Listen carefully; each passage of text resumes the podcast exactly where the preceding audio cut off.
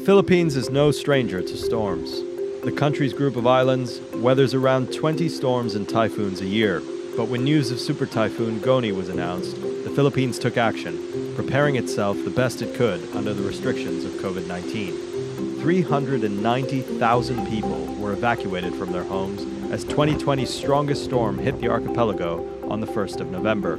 It was the most powerful typhoon to make landfall on the islands since 2013, when Typhoon Haiyan killed at least 6,000 people. As Goni left devastation in the Philippines, another storm was brewing on the other side of the world.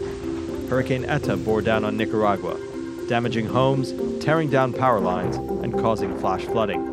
2020 has seen more storms from the Atlantic Ocean than ever in recorded history. You're listening to Beyond the Headlines. I'm Sulaiman Hakemy, and this week, we're looking at why climate change means storms are getting worse every year.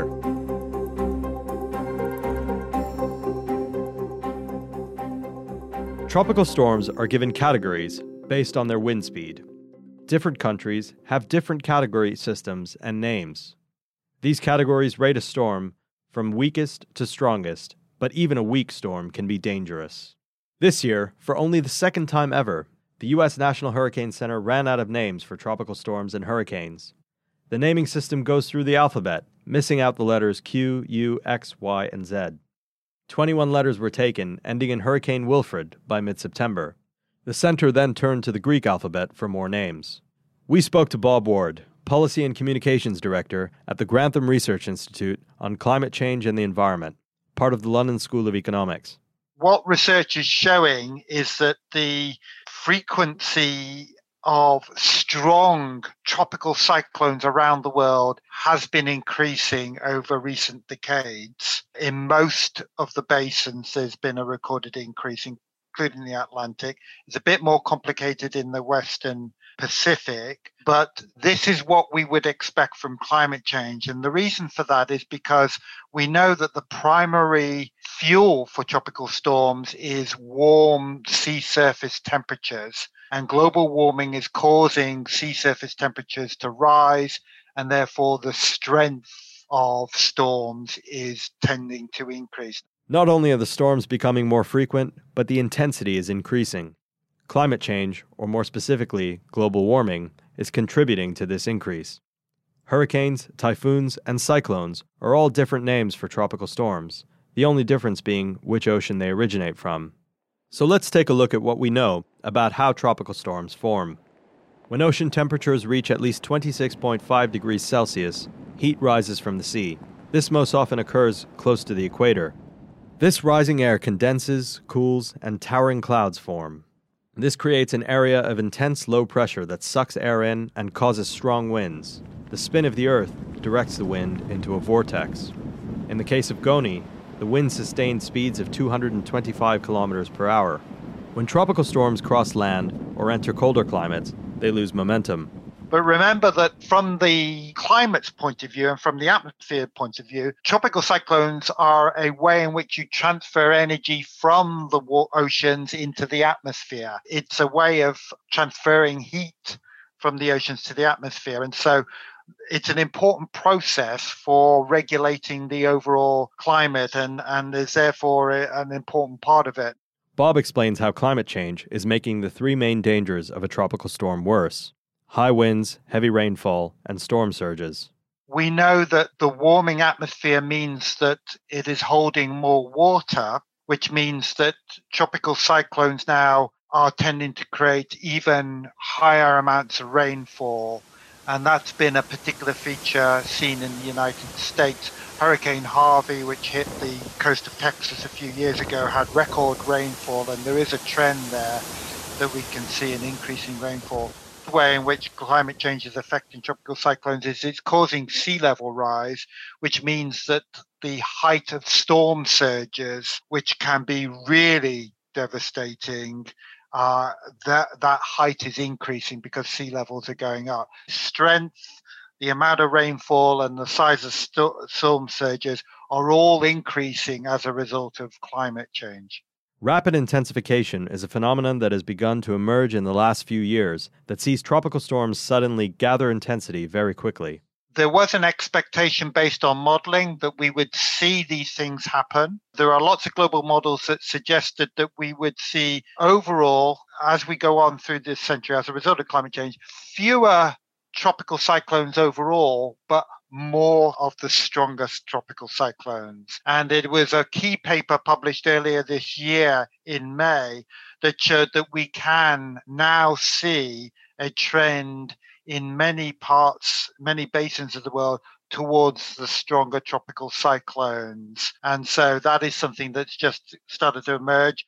In the last couple of years, there's been key research showing, particularly in the Atlantic basin, this process called rapid intensification, where storms very quickly go from being weak to strong. Storms that rapidly intensify like this are less predictable, even though we are better at forecasting. This can be more deadly.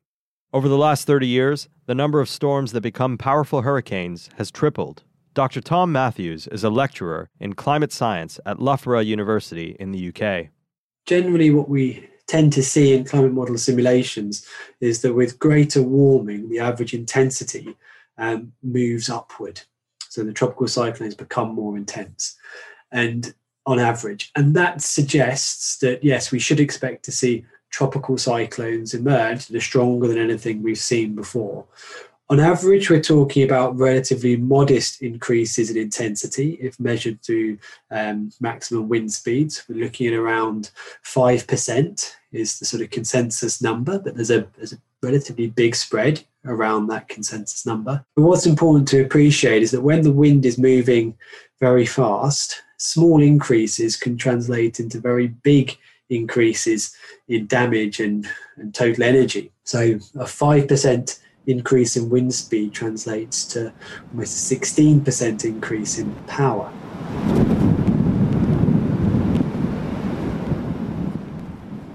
Bob Ward explains these storms are not confined to the tropics. If you look at a country like Bangladesh, for instance, which is low-lying, it's in areas that can be vulnerable to these very strong storms. Sea level rise and strong storms are a real threat to a large part of the country, and you need to have a recognition that they are going to be particularly affected.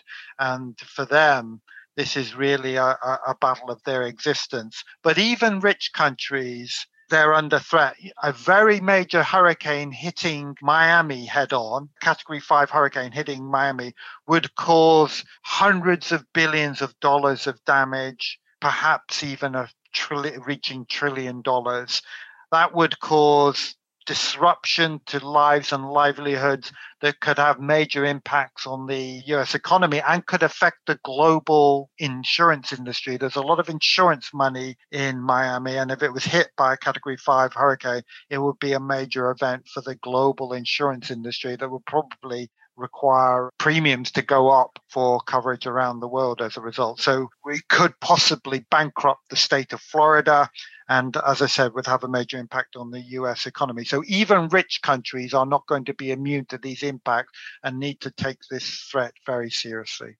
Similar to tropical storms are extratropical storms, which form in more temperate areas away from the equator.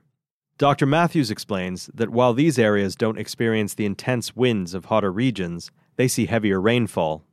What we call extratropical cyclones, don't necessarily expect those to become more intense in terms of the wind speeds as the climate changes. And those afflict or impact the temperate northern latitude and southern latitudes, what we would call the mid-latitudes. We don't necessarily expect those to become more intense as the climate warms. But some features of them, like how much rain they drop, we do expect to become more intense because of the fundamental physical connection between a warmer atmosphere and more water holding capacity and more intense rainfall as a result. So there are some climate hazards that are more nuanced and in their response to climate warming, but others that are very robust. And the robust ones are extreme rainfall events, extreme heat. And as the heat continues to rise, countries or cities with lower tolerances and less infrastructure to protect against it will also be affected. the more temperate areas of the world, if we were to say, we were to class Europe and parts of North America as more temperate, can point to several examples of weather events that have been extremely disruptive and deadly. So, for example, in Europe in 2003, Europe is not known for being one of the hottest parts of the world, but it still recorded a heat wave. Russia in 2010 experienced a heat wave. Now, I know we're focusing little on extreme heat here, but it highlights, was a very good example of a relative excursion. So these temperatures are not record-breaking in a worldwide sense when they strike, but they are unfamiliar to the populations that are experiencing them. And that means they have very big impacts.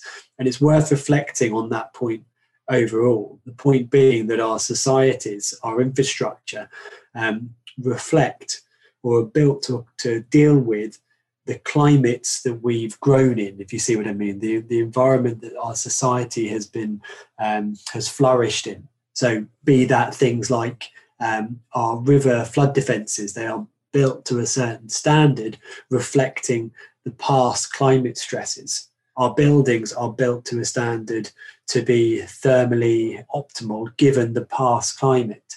In Europe, for example, we tend to have buildings that are quite, we emphasise thermal efficiency, places that can keep warm in winter.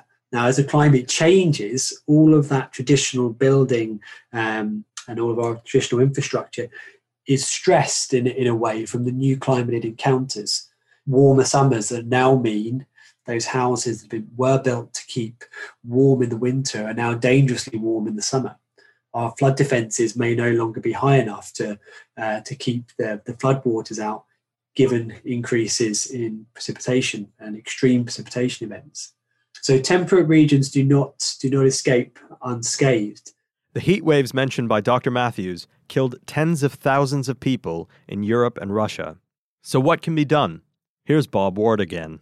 Climate change, unfortunately, is locked in for the next 3 or 4 decades. The climate will continue to get worse in terms of these extreme weather events. And so we are going to have to learn to adapt and become more resilient. And that is a combination of factors. We are already seeing, for instance, better use of early warning systems that allow you to evacuate populations before they're hit by tropical storms and tropical cyclones. And that has helped to reduce the number of deaths that you see associated with them. But there is a question of whether we should be now moving communities away from low-lying coastal areas which are prone to these tropical storms. And you can try and defend them by building stronger buildings and building higher flood defences. That is going to be what's happening in where we've got major cities built on coastlines, Mumbai, Shanghai, cities like Miami. You can probably build stronger and higher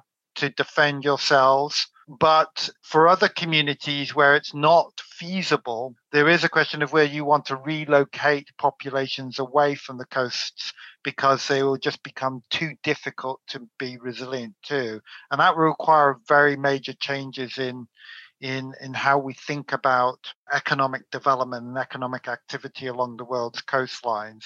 Although building defenses against tropical storms is pragmatic, Dr. Matthews sees further complications ahead.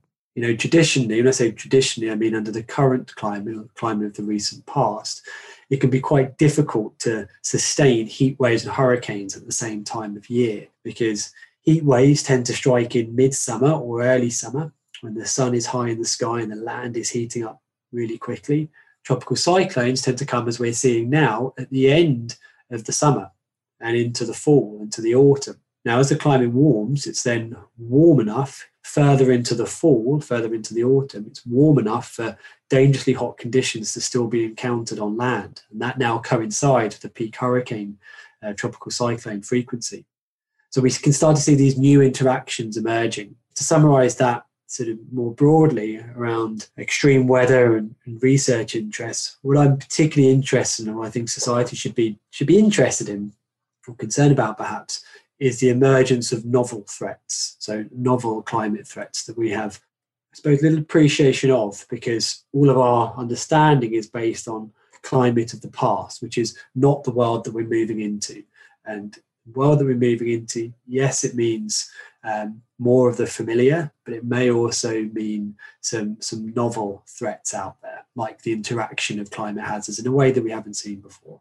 And research in this field is evolving rapidly. Tropical storms are becoming stronger as global temperatures increase. Although these massive storms do redistribute the energy from the sea and regulate the climate, they are calamitous for human populations. Tell me about how your house fared during Laura.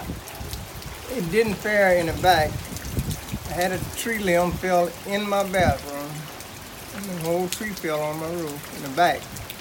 The back part of the roof is damaged bad. Got a hole in my back bedroom and bathroom. A particularly vicious storm in a precise location could have global ramifications on human life, social infrastructure, and economic systems. As global warming continues to increase, there is realistically only one solution. But in the long term, if we want to avoid the possibility of stronger storms that are just simply too difficult to deal with, even for well-defended areas, we do have to reduce our emissions. Global emissions have to go down to zero, effectively to zero, because it is only when they get effectively to zero that climate change will stop. I'm physically and mentally tired. I worked hard for what I have. I've been working since I was 18. And material things are not everything, but just the fact that you have to start all over. So now it's going to be a little rougher. Thanks this week to Bob Ward and Dr. Tom Matthews. You've been listening to Beyond the Headlines. I've been your host, Sulaiman Hakemy. If you've enjoyed this episode, please subscribe by clicking the subscribe button in your favorite podcasting app. And you can also leave us a review to let us know what you think. This episode was produced by Daniel Bardsley, James Haynes-Young, Arthur Edison, Aisha Khan, and Erica Elkershi.